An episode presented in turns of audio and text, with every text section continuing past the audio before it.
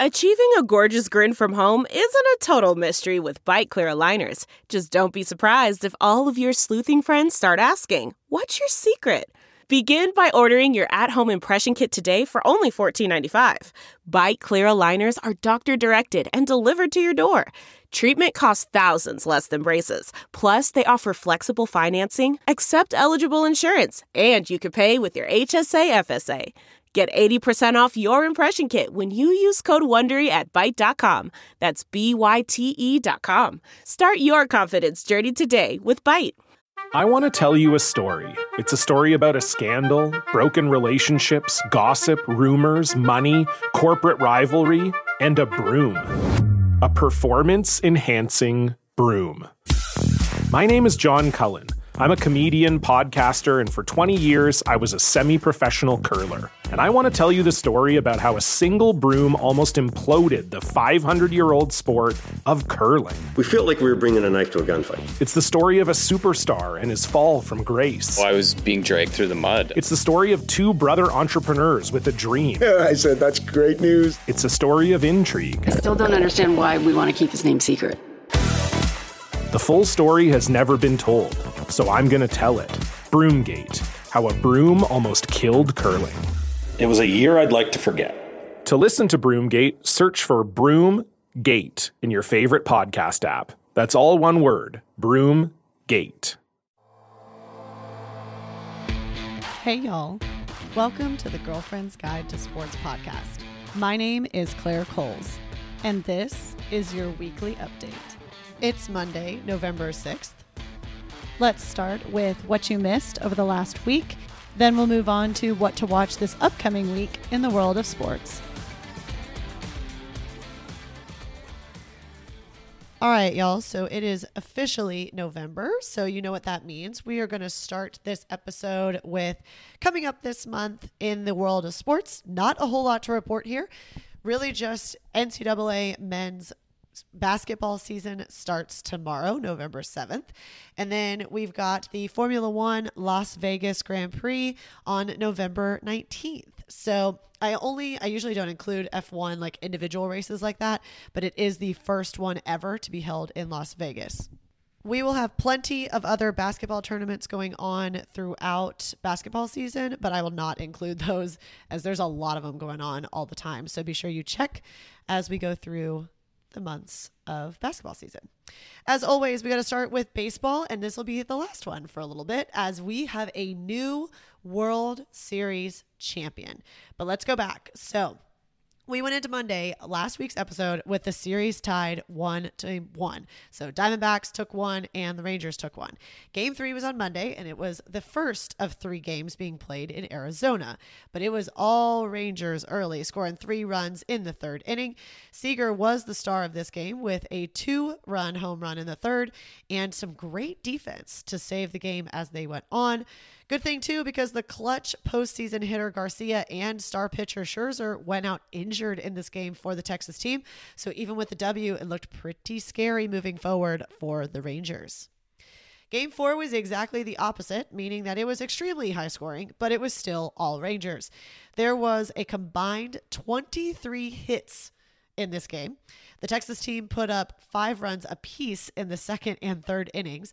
Arizona did put up one in the next and then would rally a little bit in the eighth with four runs and two in the ninth, but the damage was done and too big to bounce back from. Rangers win 11 to 7, and all they need is one more game. Then game five, it was a battle of the pitchers with no runs being scored until the seventh inning when Texas finally got one on the board.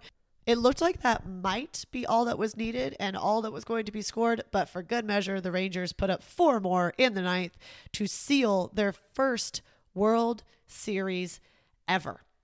To no one's surprise, after all of this, Seager won MVP, and he is the first player to win a World Series MVP in both the National League and the American League.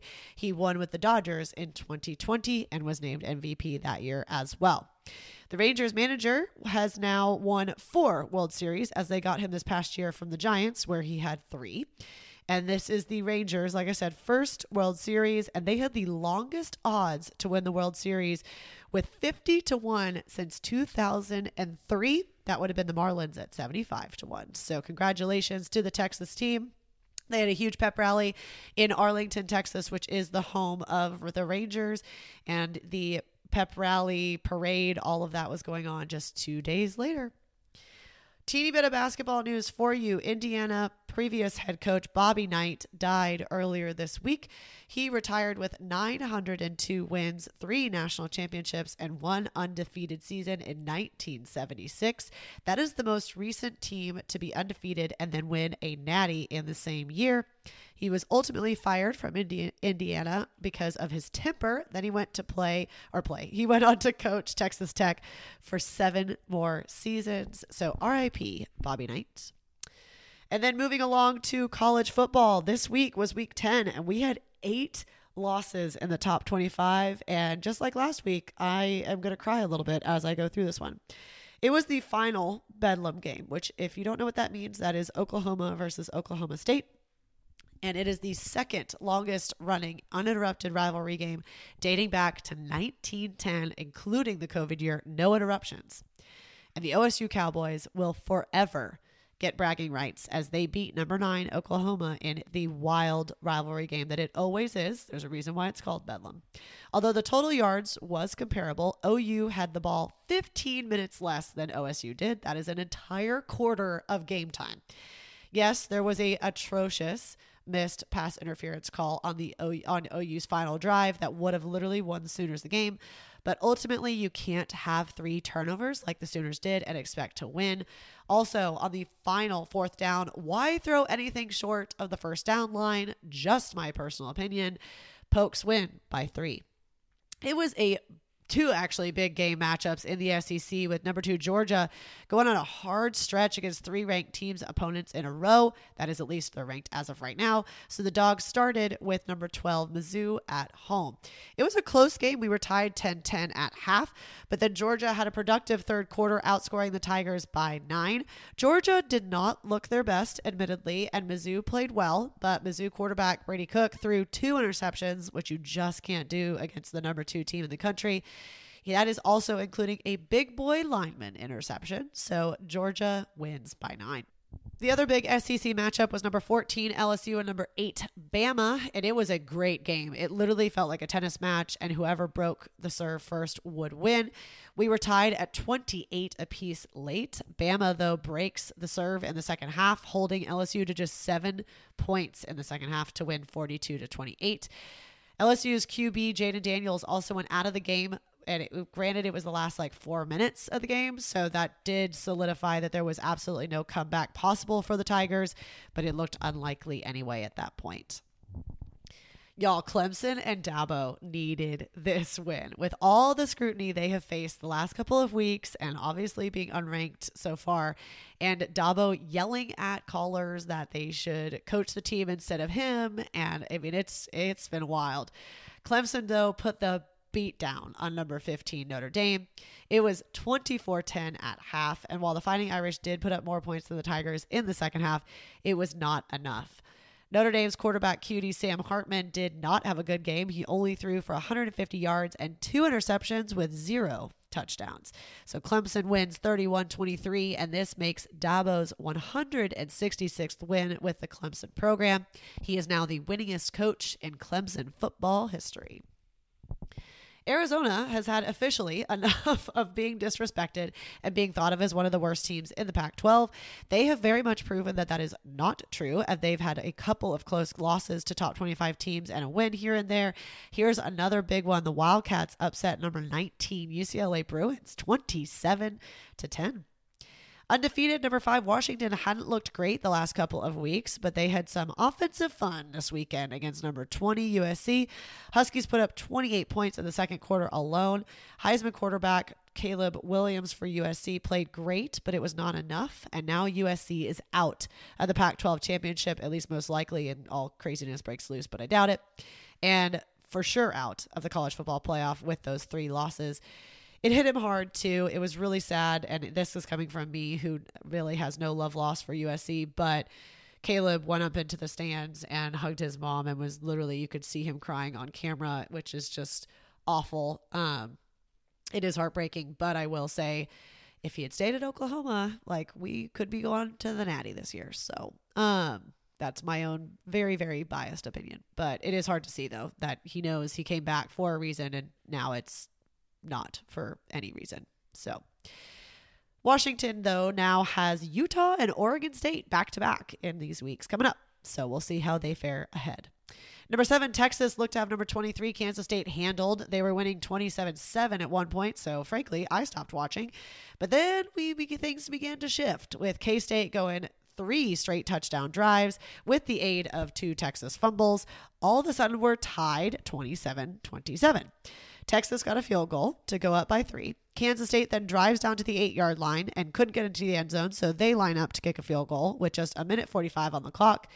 They miss the 27 yard field goal. Admittedly, I thought that was it. I was all upset. Then K State holds Texas to a three and out. They get the ball back with 118 to go. They had obviously all their timeouts. Then they drive down the field again and get a 45 yard field goal. So go figure, we miss the 27 yard one and they get the 45 yard one, whatever. We go to overtime. Texas starts with the ball but only gets a field goal. Then K State starts their drive with a 19 completed pass, 19 yard completed pass, and it's first and goal. And now I'm like starting to salivate because I'm so excited. But that's where it all came to an end when literally the K State quarterback fell on his ass for the final play. It was total just letdown of the entire anticipation that was overtime, and Texas escapes. And then it was a Service Academy matchup for the undefeated number 25 Air Force as they took on Army. Air Force had six turnovers. Whoa. All the points that were scored in the entire game were scored in the first half, so hopefully you didn't pay attention to the second half. It was 23 to 3, and that's where we ended with the points there. So undefeated Air Force goes down. That is it for losses in the top 25, but other major headlines this week, there's not a ton of them. So, number one, Ohio State played with its food again a little bit in a hard physical game with Rutgers. This is also not your dad's normal Rutgers team. They're actually good this year. They're six and three. So, but they actually led nine to seven at half. But then the Buckeyes turned it on, scoring 28 points in the second half. Don't be surprised if they fall out of that top number one spot, especially after Georgia beat a ranked team this week as well. The Texas A&M number 10 Ole Miss game was one for the ages. It was so entertaining. Texas A&M only had the lead for just under 3 minutes in the final 4 minutes of the game. Before that, Ole Miss had never given it back. Every time it looked like Ole Miss was going to run away with it, Texas A&M would just kind of keep hanging around and ultimately Ole Miss scored a touchdown with just a minute 40 to go in the game. The Aggies then drove it all the way down the field to kick a game tying 47-yard field goal and an Ole Miss player got a hand on it, blocked it. So the game goes final 38 35, Ole Miss. Also, something to point out I see you, number 18, Utah. The Utes put up 55 points against Arizona State in their route this weekend. Number 21, Kansas put up a touchdown in every quarter of their game versus Iowa State. Could have been a big hangover game for the Jayhawks, but they bounced back nicely, winning by a touchdown in Ames. And then, whew, Number 24, Tulane only beat 1 and 7 East Carolina by a field goal. East Carolina scored all 10 points in the first quarter and never put any points up again. Good thing for the Green Wave as they come away with the W. Top 25 this week, there was really no change to the top eight because none of those teams showed us anything crazy different, I guess. So Florida State, Oregon, Michigan all rolled on with ease. Nothing too crazy there. The biggest thing to note of this week's AP poll in the top 25 is that Oklahoma State went from being just first out of the top 25 to number 15. So that's a huge, huge jump. Um, and Liberty is ranked for the first time this season. And then the college football playoff rankings debuted this past week as well. And the big story from that is that the first is that Ohio State was ranked first and dethroning Georgia as number one. The Big 12 was also the big winner because there were three teams that snuck in in that top 20 or higher range. This next story is such a duh story, I almost didn't even say it. Michigan staffer Connor Stalions has been fired following the sign stealing allegations that have been thrown around. Um, duh. So, but it is official as of this past week. Moving along to the NFL, there were eight close games this week in the NFL. So we're going to start with Thursday Night Football as the Titans are winless on the road as they traveled to Pittsburgh to take on the Steelers. Rookie quarterback Will Levis took his first NFL loss after losing this game by four when the Steelers scored a touchdown in the fourth quarter. The game in Germany this week was the Chiefs playing the Dolphins. So you figured you would take the over in this game as both teams have a heavy offense. But the Kansas City team was done scoring by halftime, putting up 21 straight points on Miami, who then rallied in the third quarter, putting up 14, but would still fall a touchdown short of the W. The Falcons Vikings game was a tight one. The Falcons led by one at half. That lead disappeared in the third quarter when the Vikings scored 11 points to Atlanta's 10. The Falcons then took the lead in the final two minutes of the game, going up by four. But Minnesota wide receiver Powell would catch a final touchdown with just 22 seconds left to go in the game to give them the win. New Orleans Saints quarterback Bagent threw three interceptions, but his defense came up big to help him out winning over the Bears by a touchdown. The Texans are now 4 and 4 after they had a tight win over the Buccaneers. The Houston team scored 29 points in the second half to take the win away from Tampa. Quarterback CJ Stroud had 470 yards and 5 TDs, so hopefully you didn't have him on your bench like I did for fantasy. The Cowboys Eagles game is always a good one because these teams frankly hate each other so much, and both teams were looking to stay atop of their own division. While Dallas had the lead at half, Philly scored 14 unanswered points in the third quarter. It was, I will admit, a game of inches, and Dallas fell just short multiple times, especially as the game was coming to a close as they tried to mount a last minute comeback. It literally came down to the final play. CeeDee Lamb, wide receiver for the Cowboys, caught the ball, but it was just short of the goal line. They literally needed a touchdown to win. So, again, saying what I said during the Oklahoma game, why it's short of the goal line. Ultimately, Lamb ended up fumbling, but it didn't matter because the game was over anyway. And then don't mess with momentum because the Bengals are the hottest team in the league right now. After losing their first three games, they are now five and three after beating the Bills on Sunday Night Football. So those were the close games. Let's go to the non-close games. The Browns shut out the Cardinals 27 to 0. Yikes. That was their first shutout for the Cleveland team since 2007. Also, I bet you cannot name me the Packers quarterback right now. Me neither until I did this. Jordan Love led his men to a sizable victory, 20 to 3 over the Rams. Now, both teams have 3 wins apiece. The Giants were about to shut be shut out when they scored 6 points in the final quarter. They still lost by 24 to the Raiders, but hey, not a shutout is good.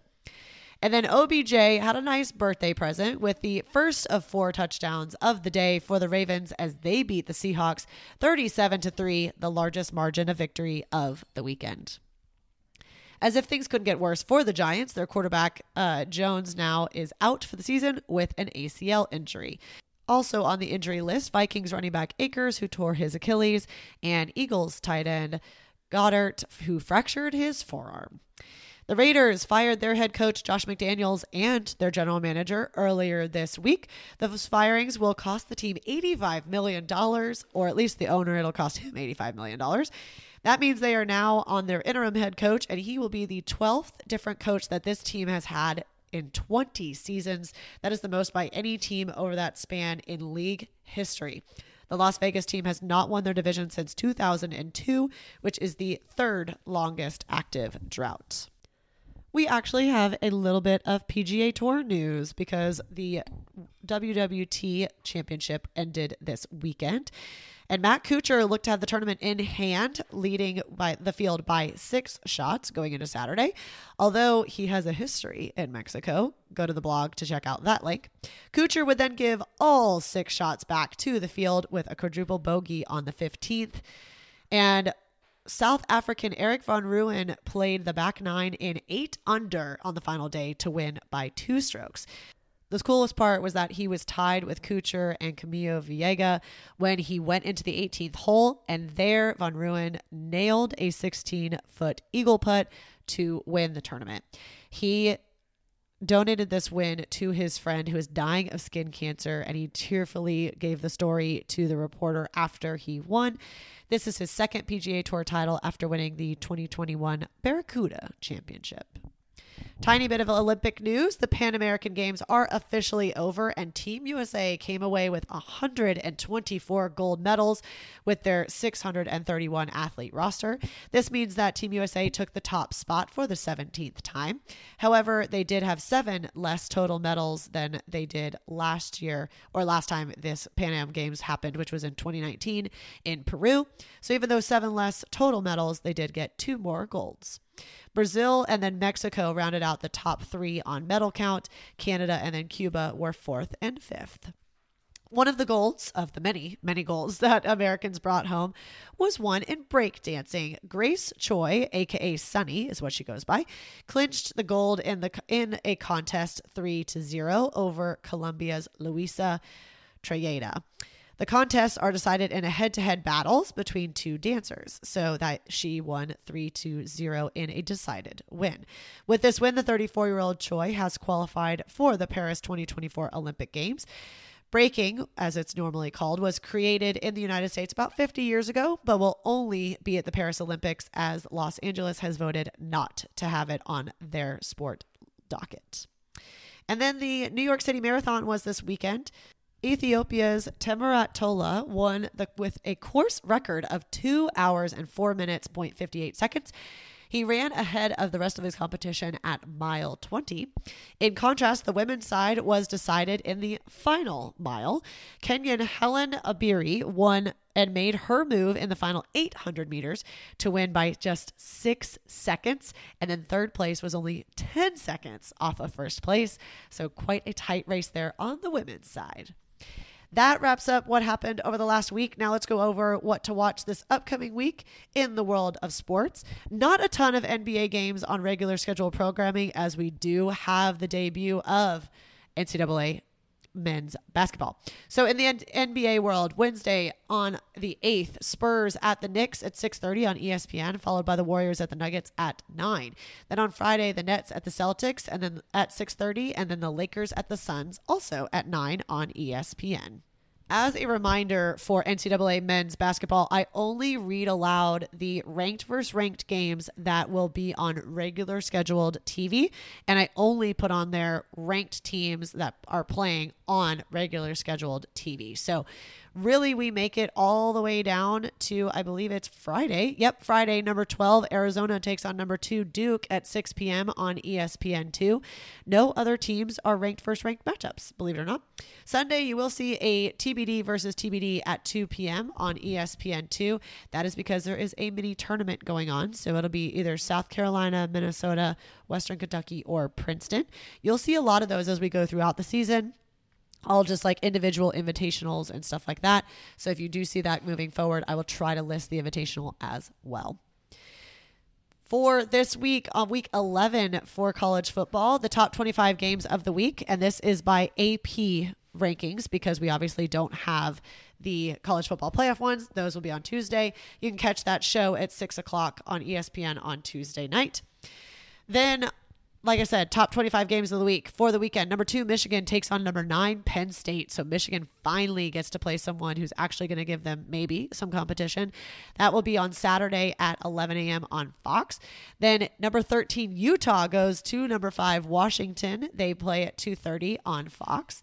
Number 14, Tennessee takes on number 16, Mizzou at also at 2:30 and that TV um, channel has not been announced yet. Then game day game of the week, number 10, Ole Miss travels to number one, Georgia. So we go to Athens, Georgia at 6 p.m. on ESPN on Saturday for the game day game.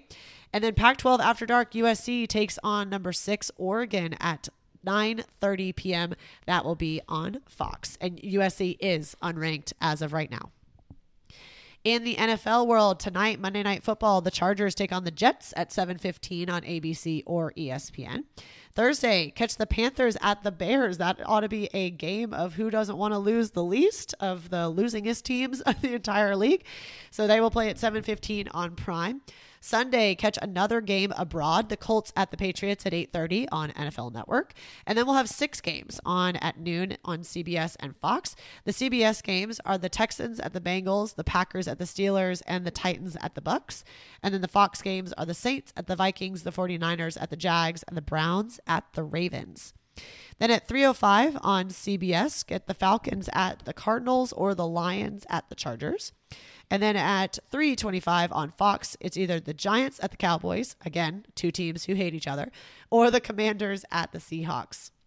And then Sunday night football would be the Jets at the Raiders. So they've got a quick turnaround Monday to Sunday. Monday night football next week will be the Broncos at the Bills at 7:15 on ABC or ESPN. Moving on to golf, PGA Tour is back Thursday. It is the Bermuda Championship, the Butterfield Bermuda Championship. Round one will be at noon on Golf Channel. Thursday, catch round two at the same time. Saturday, though, the Butterfield Bermuda Championship round three will be at 10 a.m. on Golf Channel, and then we'll move to CBS at 1 o'clock. Sunday, catch the final round at 10 on Golf Channel a little bit of hockey this week, nothing too crazy. On Tuesday, Red Wings at the Rangers at 6:30 on TNT, followed by the Devils at the Avalanche at 9. Then on Wednesday, the Panthers take on the Capitals at 6:30 on TNT as well, and then the Kings at the Golden Knights at 9. The only motorsport that's happening this weekend on regular scheduled TV is MotoGP will be on NBC on Sunday. That will be at the Sepang GP and that will be taped and replayed at 12:30 p.m. And there's only two Olympic sports on, and both on Sunday. Sports climbing, there will be the combined competition in France. That will be at 9:30 a.m. on Fox Sports 1, and then figure skating in China at 2 on NBC. And then I actually usually don't do any soccer, but we do have MLS playoff game number two, New England Revolution versus Philadelphia Union on Wednesday at 6 p.m. on Fox Sports 1. And then the NWSL Championship on Saturday night, New York, New York Jersey, Gotham FC versus OL Reign. That will be at 7 p.m. on CBS. And then Sunday, NCAA Men's Big East Championship will be at 10 a.m. on Fox Sports 1. And that is it for me this week. So, as one season MLB comes to a close, we have another one that opens the NCAA men's, of course. Don't forget to check out the blog, The Girlfriend's Guide to Sports, for more games, times, and stories. And I will, of course, catch y'all next week.